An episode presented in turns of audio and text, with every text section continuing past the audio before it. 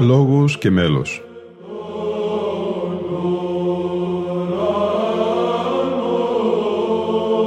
Προσεγγίσεις στη μυσταγωγία της ψαλτικής τέχνης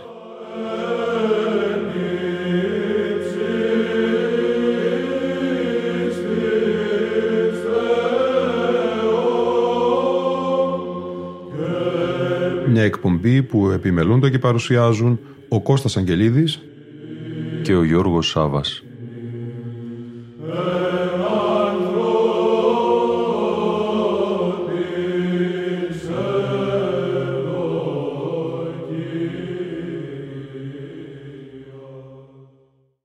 Δεύτερη εκπομπή, αγαπητοί φίλοι και φίλες, στη μνήμη του Άρχοντος Ημινοδού της Αγίας του Χριστού Μεγάλης Εκκλησίας και καθηγητού Πανεπιστημίου Αντωνίου Αλιγιζάκη, ο οποίος κοιμήθηκε την 13η Φεβρουαρίου του 2023. Στη σημερινή μας εκπομπή θα μας συνοδεύσει η φωνή του Αντωνίου Αλιγιζάκη κατά την ανακοίνωσή του με τίτλο «Προσπάθεια διεθνούς προστασίας της ελληνικότητος της Βυζαντινής μουσικής» από την πρώτη ημερίδα της Ομοσπονδίας Συλλόγων Ιεροψαλτών Ελλάδος, που πραγματοποιήθηκε το Σάββατο 6 Μαΐου του 2017 στο Διορθόδοξο Κέντρο της Εκκλησίας της Ελλάδος. Κύριε Πρόεδρε της Ομοσπονδίας, θα ήθελα να σας ευχαριστήσω για την τιμή που μου κάνατε να ομιλήσω σήμερα. Σεβασμιότατε, κυρίες και κύριοι, απευθύνομαι στο ψάλτη, τον Έλληνα ψάλτη, τον ταλαιπωρημένο ψάλτη. Είμαι σάρξ εκ της σαρκός σας και το καταλαβαίνετε αυτό το πράγμα και το γνωρίζετε. Θέλω να τα πω. Αφήστε με να τα πω. Πριν μπω στο θέμα, γιατί δεν έχουμε και την πολυτέλεια να είμαστε πολλή ώρα σε αυτή την ημερίδα. Ήδη φάγαμε πάρα πολύ χρόνο. Ξέρετε, αυτά τα δημοσιαστικά λίγο απάδουν, απάδουν της προοπτικής μιας σοβαρής, θα λέγαμε, διεργασίας όπως είναι η ημερίδα για τη συσπήρωση ενός κόσμου κυρίως. Να μπορέσουμε να συσπηρωθούμε γιατί οι ημέρες είναι πάρα πολύ πονηρές. Θα ήθελα πριν ξεκινήσω την, την ομιλία μου να κάνω ένα ιστορικό, να διαγράψω ένα ιστορικό τόξο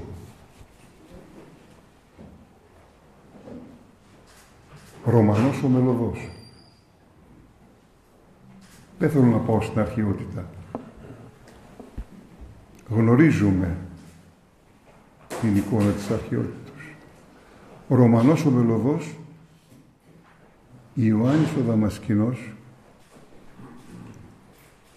και ο σύγχρονος Κάλβος.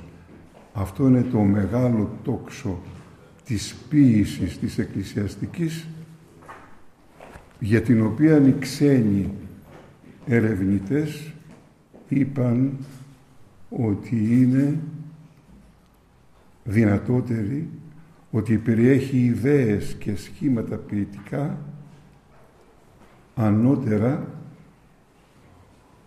ακόμα και του αρχαίου δράματος, της αρχαίας ποίησης.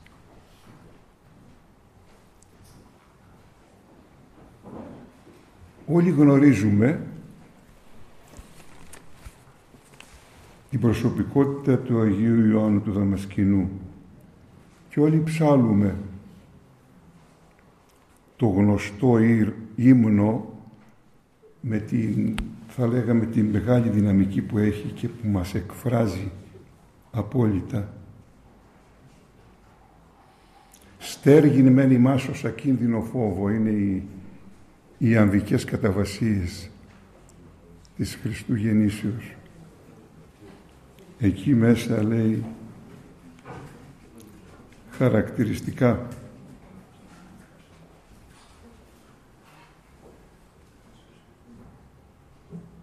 ύμνους υφαίνει συντόνος τεθυγμένους το ξέρουν απ' έξω. Εργόδες εστίν αλλά και πέστε μήτυρ σθένος. Πούντο όσοι πέφηκεν η προαίρεσης. Να τον ερμηνεύσουμε τον ύμνο για να καλύψουμε όλα αυτά τα οποία ακούστηκαν έτσι σαν αγωνιώδεις θα λέγαμε δικαιολογημένες ενστάσεις που υποβλήθηκαν αλλά και μη τυρστένος όσοι πέθηκεν η προαίρεσης δίδου. Η προαίρεσης λοιπόν του ψάλτη για να γίνει κανείς ψάλτης είναι ένα επίπονο έργο. Πρέπει να δώσει ολόκληρη του την ύπαρξη, να σπουδάσει και ταυτόχρονα μέσα στην υπηρεσία του ακριβώς να ανεβαίνει ένα γολγοθά όντως, έτσι είναι. Αφήνουμε τα πάντα για να κάνουμε το ψάλτη. Αλλά χρειάζεται αυτά τα πράγματα να τα διοχετεύουμε μέσα από κάποιες ε, θα λέγαμε ευγενικές περισκέψεις για να μην προκαλούμε εν πάση περιπτώσει κάποιες άλλες πλευρές. Εργόδες σημαίνει επίπονο δεν είναι απλή λέξη. Εργόδης προσπάθεια είναι η επίπονη προσπάθεια. Παρακαλεί λοιπόν ο ψάλτης κάθε χρόνο να έχει στένος να κάνει αυτή τη δουλειά. Να έχει δύναμη. Από πού θα την αντιλήσει υπάρχουν εδώ πολλές πλευρές για να τακτοποιηθεί όλη αυτή η ιστορία δεν θέλω να ξεφύγω από το θέμα μου να ξεκινήσω να πω αυτά που πρέπει να πω σαν θεματική και εάν υπάρξουν κάποιες ερωτήσεις θα προχωρήσουμε. Η ιστορία της μουσικής είναι συνειφασμένη με τις κοινωνικές διαστρωματώσεις και μόνο μέσα από αυτές μπορούμε να τη μελετήσουμε και να την κατανοήσουμε. Γενικά η μουσική καταγράφεται ως τέχνη που έχει καταστεί αιώνια κατηγορία του πολιτισμού. Φανταστείτε. Ουσιαστικά όμως η μουσική είναι μια δεύτερη γλώσσα δίπλα στη μητρική. Λένε μητρική γλώσσα. Τι είναι η μητρική γλώσσα; Από τη μάνα μαθαίνει το παιδί την μουσική, την, τη γλώσσα. Αλλά από τη μάνα μπορεί να διοχετευτεί και στη γλώσσα της μουσικής. Εμένα με ξυπνούσε η μάνα μου στην πρώτη καμπάνα. Μου λέει, παιδί μου, έπαιξε η πρώτη καμπάνα γρήγορα στην εκκλησία. Και οι δύο τέχνες και οι δύο θα λέγαμε εκφράσεις, η γλώσσα και η μουσική προσεγγίζονται με την μίμηση και με την έμφυτη μνημονική τεχνική. Προσέξτε το αυτό. Είναι πάρα πολύ σοβαρό. Τι διαθέτουμε εμείς για τη μουσική και πώς βγαίνει αυτή η διαδικασία μετά από εκεί, διότι υπάρχει μια σύγχυση πώς σπουδάζουμε τη μουσική στα σχολεία, στα οδεία, εδώ και εκεί, όχι, μνημονικά. Πρώτα μαθαίνουμε τα πρώτα γράμματα της μουσικής και ύστερα μπαίνουμε στις άλλες διαδικασίες. Η μουσική αγωγή της ψαλτικής, όπως είπα, διαμορφώνεται από την παιδική ηλικία και απαιτεί πολυετή εκπαίδευση. Για δέκα ολόκληρους αιώνες, μέχρι την εμφάνιση της σημειογραφίας, η θεωρία και η πράξη της ψαλτικής ήταν προφορική από στόμα σε στόμα μπορείτε να το κατανοήσετε αν το κατανοήσετε θα καταλάβετε πως οι μεγάλοι καλλιτέχνες και της Εκκλησίας αλλά και της άλλης μουσικής δεν χρειαζόντουσαν παρτιτούρα. Έτσι. Αυτή είναι η εκπαίδευση του ψάλτη. Εκεί πρέπει να φτάσει για να υποθεί ότι είναι ψάλτης. Δέκα αιώνες και δεν έχουμε σημειογραφία. Όχι γιατί υπήρχε θα λέγαμε μια έλλειψη. Ήταν άλλο το παιδαγωγικό σύστημα. Αν δεν μάθεις τη μουσική μνημοτεχνικά, δεν είσαι μουσικός. Η αναλυτική νεομέθοδος των τριών δασκάλων είναι πλήρης σημειογραφικά. Έχω μια σημειογραφία, έχουμε γεμίσει τον κόσμο βιβλία και εδώ ένα άλλο τεράστιο θέμα και ένα μάρκετινγκ ανεξέλεκτο αλλά και ωφέλιμο από τους πρώτους δασκάλους που κάνανε τις πρώτες εκδόσεις. Οι δάσκαλοι ακόμη απλούστευσαν την εκπαίδευση. Ξεκινάω από τα προβλήματα, έτσι. Τα προβλήματα ωστόσο όσα προϋπάρχουν και όσα έπονται μεγενθύνονται τόσο στον αεροψαλτικό όσο και στον εκπαιδευτικό χώρο. Δεδομένου ότι οι οποιασδήποτε παρεμβάσεις δεν έχουν τη συστηματική επιστημονική πληρότητα. Πρέπει επιτέλους να το σκεφτούμε αυτό, ότι ο χώρος δεν πρέπει να παραδοθεί στην επιστήμη, αλλά πρέπει να περάσει από την επιστήμη. Οι προοπτικές όμως με τις σύγχρονες δυνατότητες των εκπαιδευτικών και μουσικών ιδρυμάτων είναι ορατές και παρήγορες.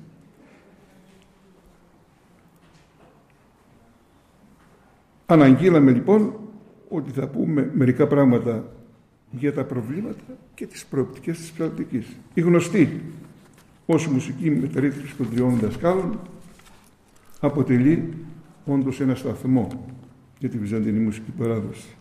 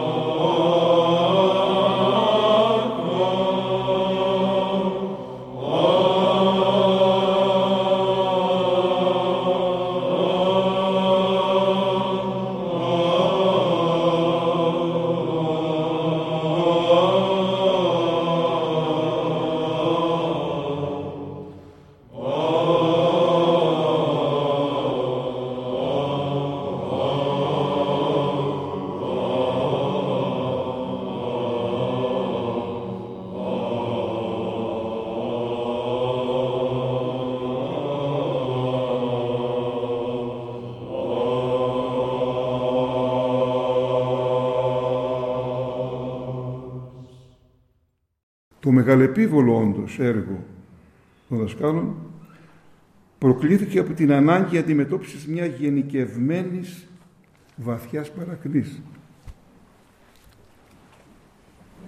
Πώς να την περιγράψουμε; Ξεκινάει από το τέλος του 18ου αιώνος ονόματα.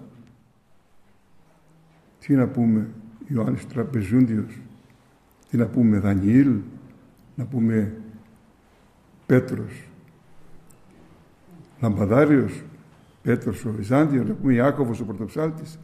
Αν δεν καταλάβει κανείς ότι όλοι αυτοί οι άνθρωποι είχαν τη μουσική μέσα τους, πρέπει να πω μια σημαντική περίπτωση. Ο Ιάκωβος Πρωτοψάλτης δεν έγραψε τίποτε. Τα γράψανε οι μαθητές του. Στο παλιό σύστημα. Αλλά τα ήξερε όλα και επίσης τα διερμήνευε όλα με τον τρόπο του και εν πάση περιπτώσει υπήρχε αυτή η προοπτική ακόμη της μνημονικής παιδαγωγικής διαδικασίας.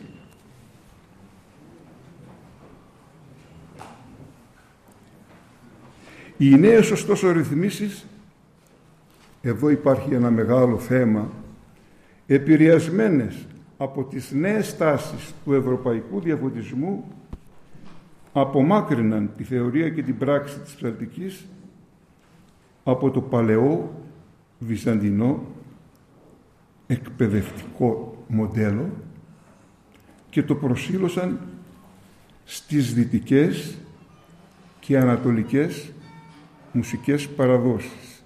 Τεράστιο θέμα. Το ανοίγω, δεν το συζητάω.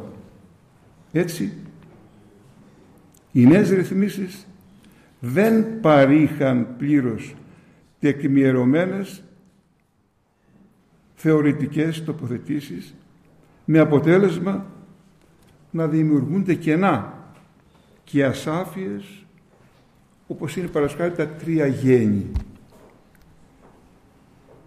Να μην πούμε. Ο συγκερασμός. Οι δάσκαλοι επηρεασμένοι λοιπόν από το διαφωτισμό στράφηκαν πίσω πήγαν στις παραδόσεις τις παλιές για να ηρεμήσουν. Αλλά ήταν ένα λάθος αυτή η επισοδρόμηση όπως θα δείτε παρακάτω. Ανέμειξαν δύο οι δάσκαλοι το τροπικό σύστημα με το τονικό αυτοί που γνωρίζουν καλά και τις δύο πλευρές της μουσικής θα καταλάβουν. Δηλαδή, μια λεπτομέρεια.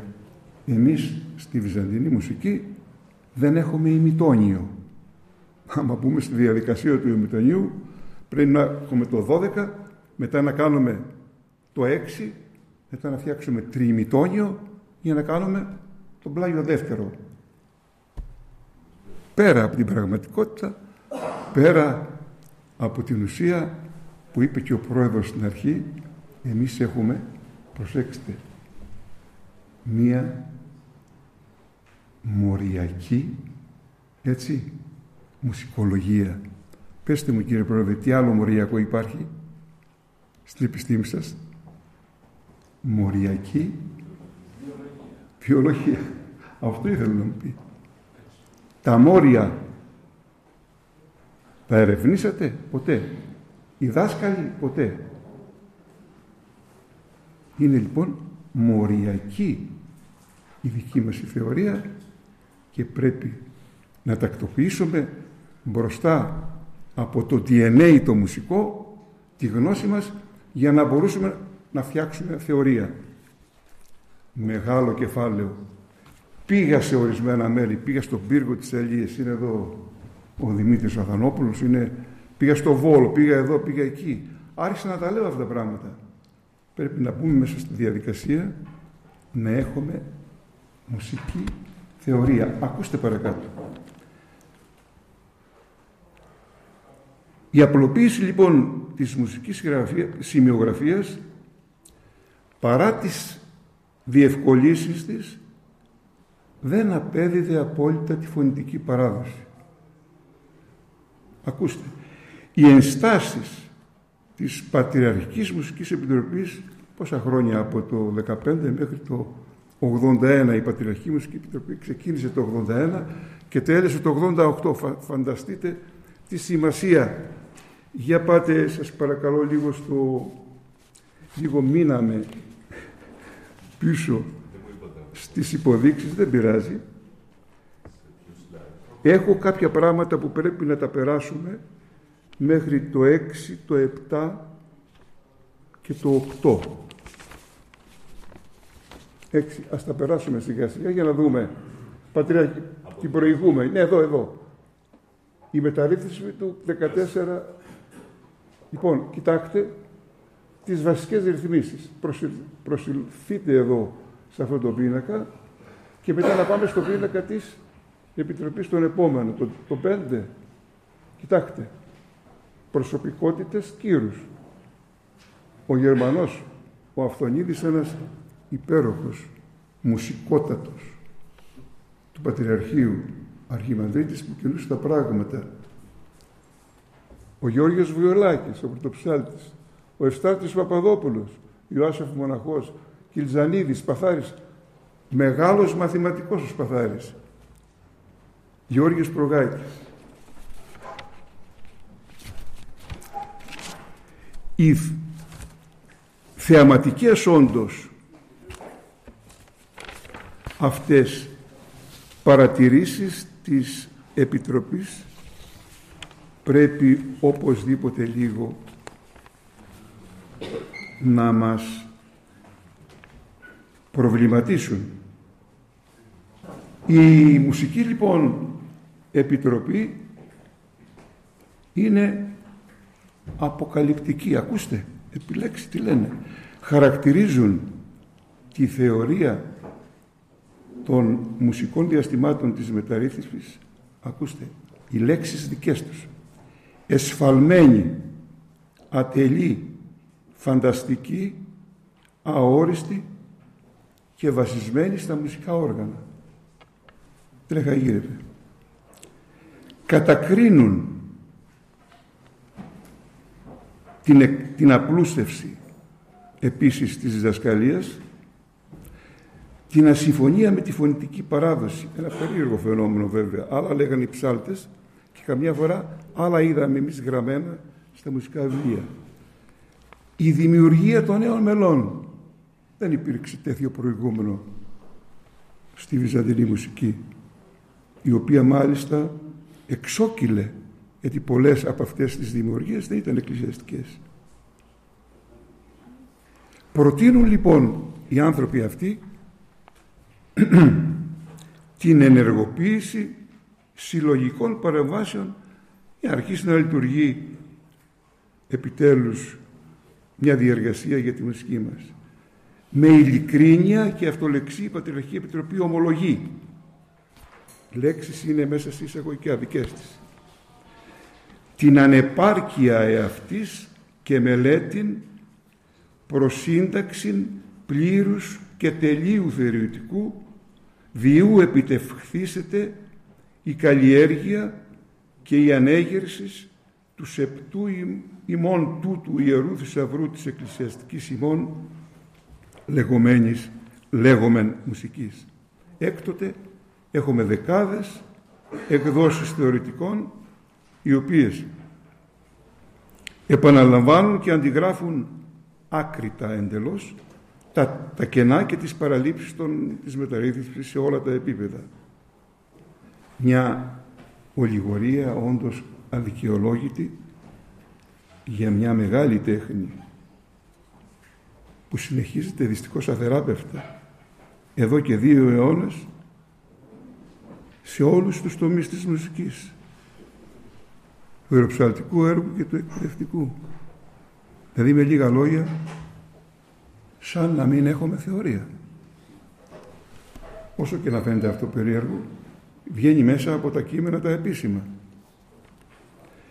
Πέρα από όσα αναφέρθηκαν, η σημασία βέβαια του έργου των τριών δασκάλων μπορού, μπορεί να συνοψιστεί στη διαπίστωση ότι διέσωσαν τουλάχιστον τα βασικά χαρακτηριστικά γνωρίσματα του βυζαντινού μουσικού πολιτισμού.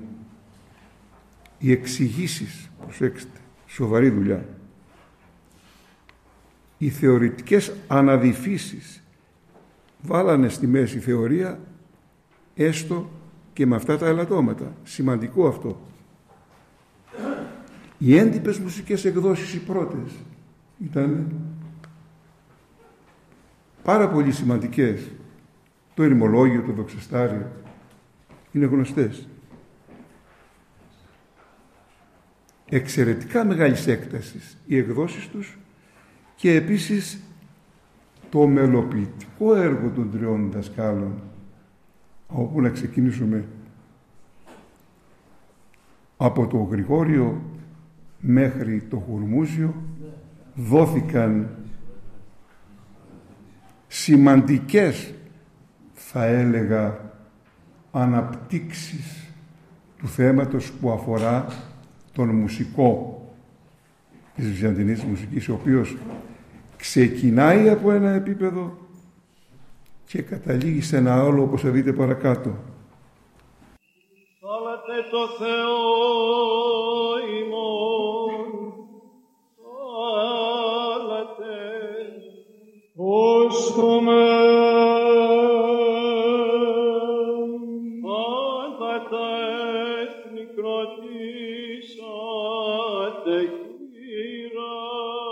Σοφία,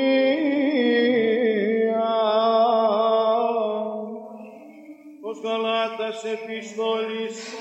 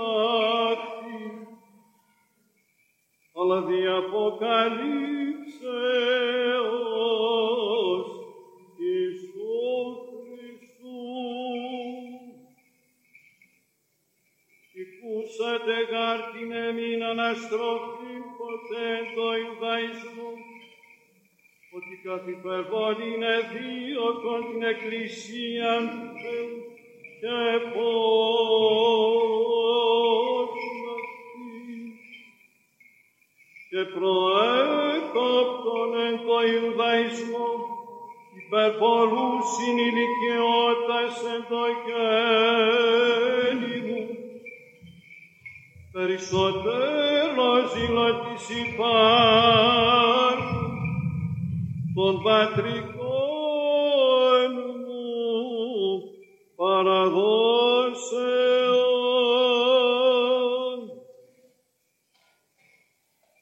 Ότε δε δόκισεν ο Θεός, ο αφορήσας με κτρίας μητρός μου, και καλέσας δια της χάριτος αυτού, αποκαλύψε τον Υιόν αυτού εν εμείς.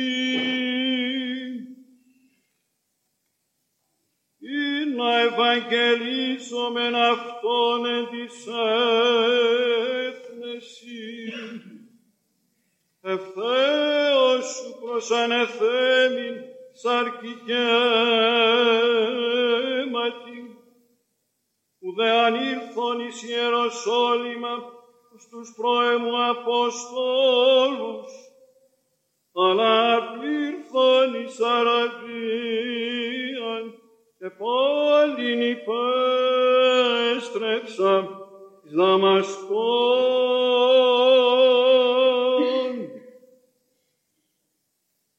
Εκεί έπειτα μετά έτη τρία ανήλθον εις Ιεροσόλυμα στόρισε Πέτρον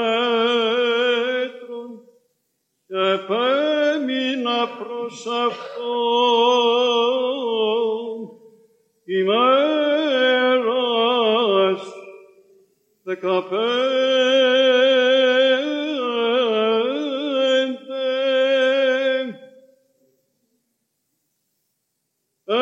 έτερον δε των Αποστόλων ουκίδων ημιάκοβο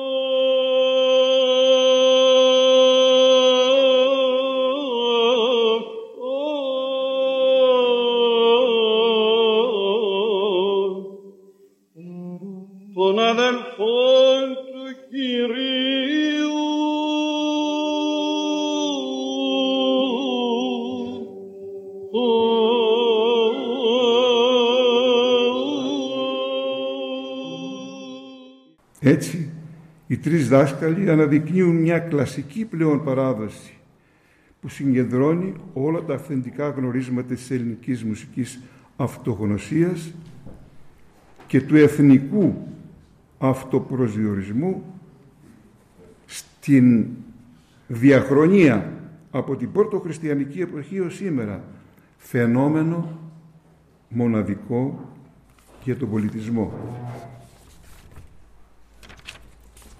Τώρα, ύστερα από όλη την μικρή αυτή αναδίφηση των προβλημάτων που αφορούν το κλειστό τεχνικό περιβάλλον της Βυζαντινής μουσικής και γι' αυτό πρέπει να δραστηριοποιηθούμε πολύ σύντομα πάνω σε αυτό το θέμα και να κάνουμε τις προτάσεις μας όσοι μπορούν. Εγώ ήδη έχω ετοιμάσει ένα θεωρητικό υλικό, το συζητάω στα συνέδρια, αλλά δυστυχώς στα συνέδρια δεν έρχεστε αγαπητοί συνάδελφοι. Μπορεί να σας φαίνονται περίεργα, αλλά κάποια πράγματα ωφέλιμα. Ξέρετε, έτσι προκύπτουν ορισμένα πράγματα. Παραδείγματος χάρη, θέλω να επενέσω το, τον φίλο Δημήτρη Θανόπουλο, ο οποίος ήρθε σε ένα συνέδριο και μου λέει, μου ζήτησε κάποιες ερωτήσεις να του δώσω, να του απαντήσω και από εκεί ξεκίνησε, θα λέγαμε, μια ιστορία να κατεβώ στο πύργο και να αρχίσω να αναπτύσσω τις απόψεις μου. Εν πάση περιπτώσει, να συνεχίσω τώρα για το θέμα των προοπτικών. Τα τελευταία χρόνια παρουσιάζονται όντως κάποιες σημαντικές εικόνες και πρέπει να τις ε, ε, λάβουμε υπόψη. Το γεγονός αυτό οφείλεται βέβαια στην ανάπτυξη της επιστημονικής έρευνας και της τεχνολογίας. Για δέστε τι μας κάνει πλέον η πληροφορική μέσα στη μουσική. Πρέπει να γίνει ένας κλάδος ιδιαίτερος και η ΕΜΣΙΕ πρέπει να το καταλάβει ότι πλέον από εκεί μέσα περνούν όλα. Ειδικότερα μια νέα πειραματική εκπαιδευτική προσπάθεια στο πλαίσιο των ευρωπαϊκών προγραμμάτων ΕΠΑΕΚ και Ιντερεκ για τη βυζαντινή μουσική παρουσιάστηκε στη Θεσσαλονίκη. Ξέρετε, εμείς είμαστε επαρχιώτες. Θεσσαλονίκη δεν μας παίρνετε εύκολα χαμπάρι. Το ίδιο γίνεται και στη θεολογία. Άλλη θεολογία της Θεσσαλονίκης σεβασμιότατε, συγχωρέστε με, και άλλη της Αθήνας. Εμείς στη Θεσσαλονίκη είμαστε, να πω τη λέξη τώρα, αλλά μην την πάρετε έτσι πολιτικά ή οτιδήποτε άλλο, προοδευτική. Εκεί αναπτύχθηκε η γλώσσα η δημοτική, ο Τριανταφυλλίδης, ο Καχριδής και ούτως οι άλλοι μεγάλοι και επίσης η Βυζαντινή απορρόφησε τα, τους κραδασμούς με τις πόλεις και υπήρξε αυτό που υπήρξε. Το πρόγραμμα λοιπόν αυτό στη Θεσσαλονίκη είχε σημαντικά αποτελέσματα. Έγινε από τρία ιδρύματα. Το Πανεπιστήμιο του Αριστοτέλειου, το Μακεδονίας και το Πατριαρχικό Ίδρυμα. Ως επιστημονικός λοιπόν υπεύθυνος του έργου, υλοποίησα επικαιροποιημένες θεματικές της διδακτικής και της μουσικοπαιδαγωγικής της ψαλτικής. Συνεργάστηκα δε με γνωστούς πανεπιστημιακούς και πρωτοψάλτες.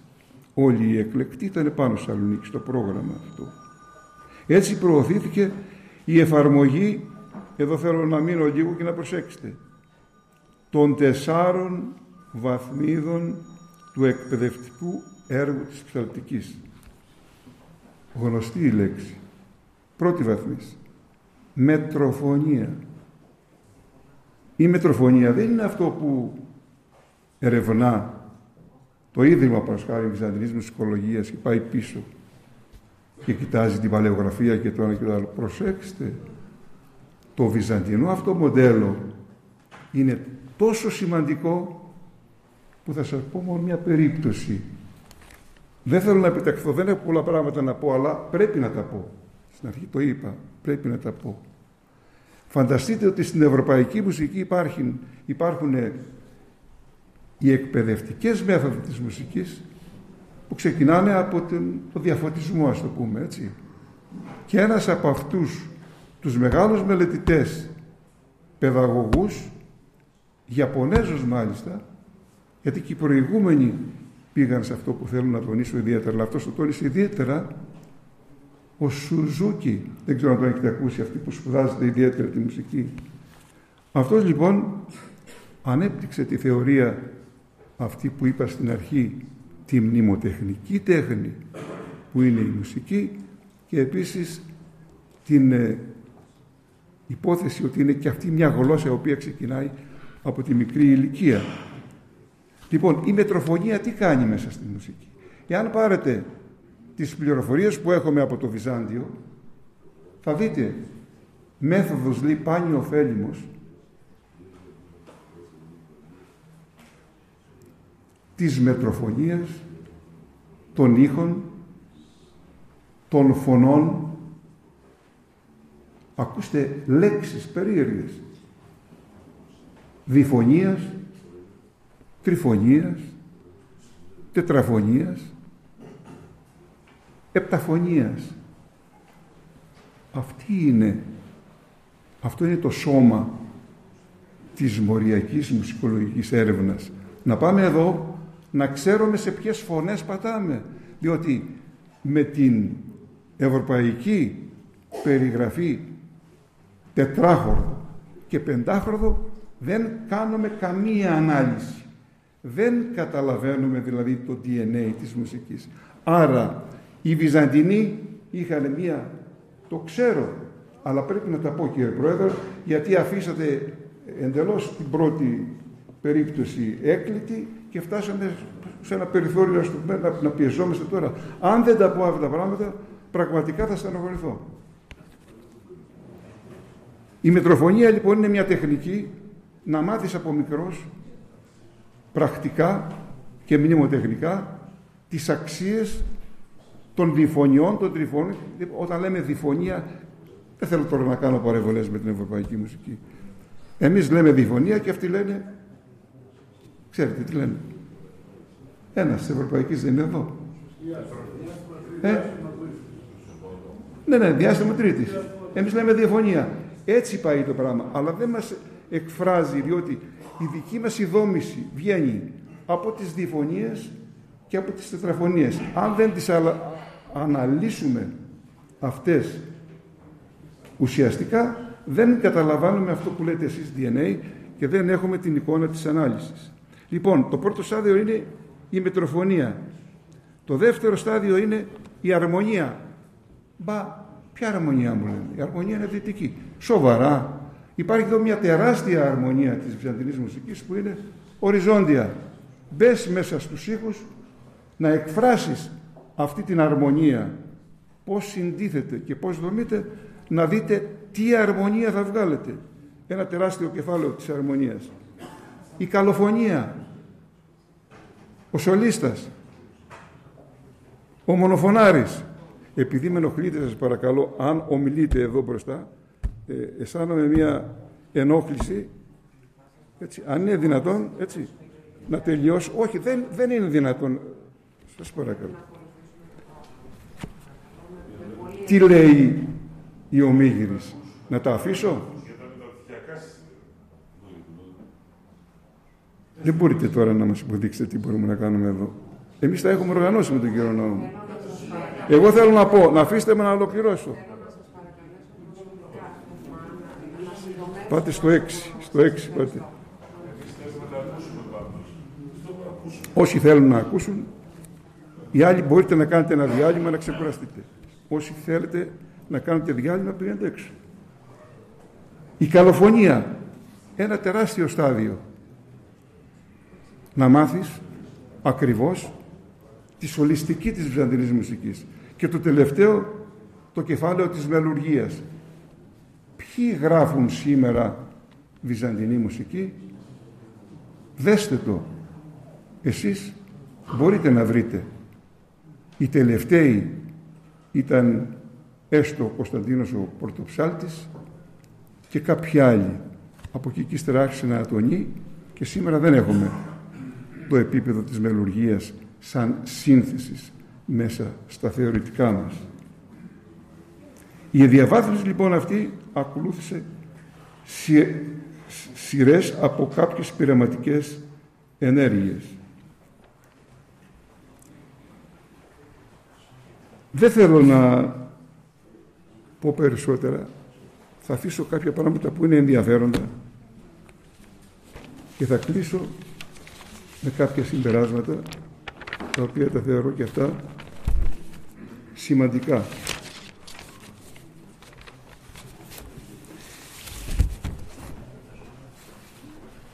Οι καινοτομίες, η πρωτοπορία και η ανάδειξη της ψαλτικής ενός από τους σημαντικότερους τομείς των ελληνικών τεχνών που ευτυχώς αναβιώνει στους ναούς και την εκπαίδευση είναι ένα όραμα το οποίο πρέπει να στοιχειοθετηθεί και να πραγματοποιηθεί. Στην καταξίωση αυτή τελευταία συμβάλλουν με τον τρόπο του στο Υπουργείο Πολιτισμού με την εγγραφή στο Εθνικό Ευρετήριο Άιλης Πολιτιστικής Κληρονομιάς της Βυζαντινής Ψαλτικής. Η Διευθύντρια του Υπουργείου θα σας ενημερώσει λεπτομερώς, επομένως εγώ θα προχωρήσω. Από την πλευρά της, η Ομοσπονδία Συλλόγων Ιεροψαλτών Ελλάδος με την πρωτοβουλία του κ. Ναούμ στα πλαίσια αυτής της ημερίδας δίδει κάποιες σημαντικές παρατηρήσεις που αφορούν το εκπαιδευτικό πρόγραμμα και προωθεί ένα ψήφισμα για να τεθεί η βυζαντινή μουσική υπό την προστασία της UNESCO. Οι προοπτικές μπορούμε να βγάλουμε το 7, 8, 9 και 10 στη σειρά, όσοι μπορούν να το παρακολουθήσουν για να τελειώσουμε. Οι προοπτικές επίσης της ψαλτικής διευρύνονται στο μεταπτυχιακά προγράμματα του Πανεπιστημίου Νεάπολης Πάφου, που οργανώνει μαθήματα βυζαντινής μουσικής με επιλεγμένες θεματικές και την επιμόρφωση των ψαλτών. Η νέα αυτή ακαδημαϊκή ρύθμιση αποδεσμεύει το σπουδαστή από τις αγγυλώσεις των σημερινών πανεπιστημίων, των δημοσίων πανεπιστημίων, με την περιορισμένη διάθεση ή την παρεμπόδιση καμιά φορά των μεταπτυχιακών σπουδών. Ελεύθεροι είμαστε να κάνουμε μεταπτυχιακές σπουδές όπου θέλουμε. Εδώ ανοίγεται δρόμος για ενδιαφέρουσες εξειδικεύσεις. Είναι η τελευταία, θα έλεγα, εικόνα που θα δώσετε στο τέλος. Δέκα, αν δεν κάνω λάθος. Έτσι. Παρακάτω, δεν έχει άλλη. Ωραία. Είναι το πρόγραμμα λοιπόν της Νεάπολης Πάφου. Εδώ σταματώ όμως με μια πολύ σημαντική παρατήρηση. Πριν από κάποια χρόνια, δεν θέλω να μπαίνω σε έννοιες, ας το πούμε, οποιασδήποτε φαντασίας άλλης, ένας καλός υπουργός, ο Αρσένης, μίλησε για ένα πολιτισμικό τόξο. Από την Κύπρο μέχρι την Αλεξανδρούπολη, Αθήνα και Κρήτη. Αυτό το πολιτισμικό τόξο το ξεκινάμε εμείς σήμερα με το Πανεπιστήμιο της Κύπρου και θέλουμε να το αφουγκραστεί η πολιτεία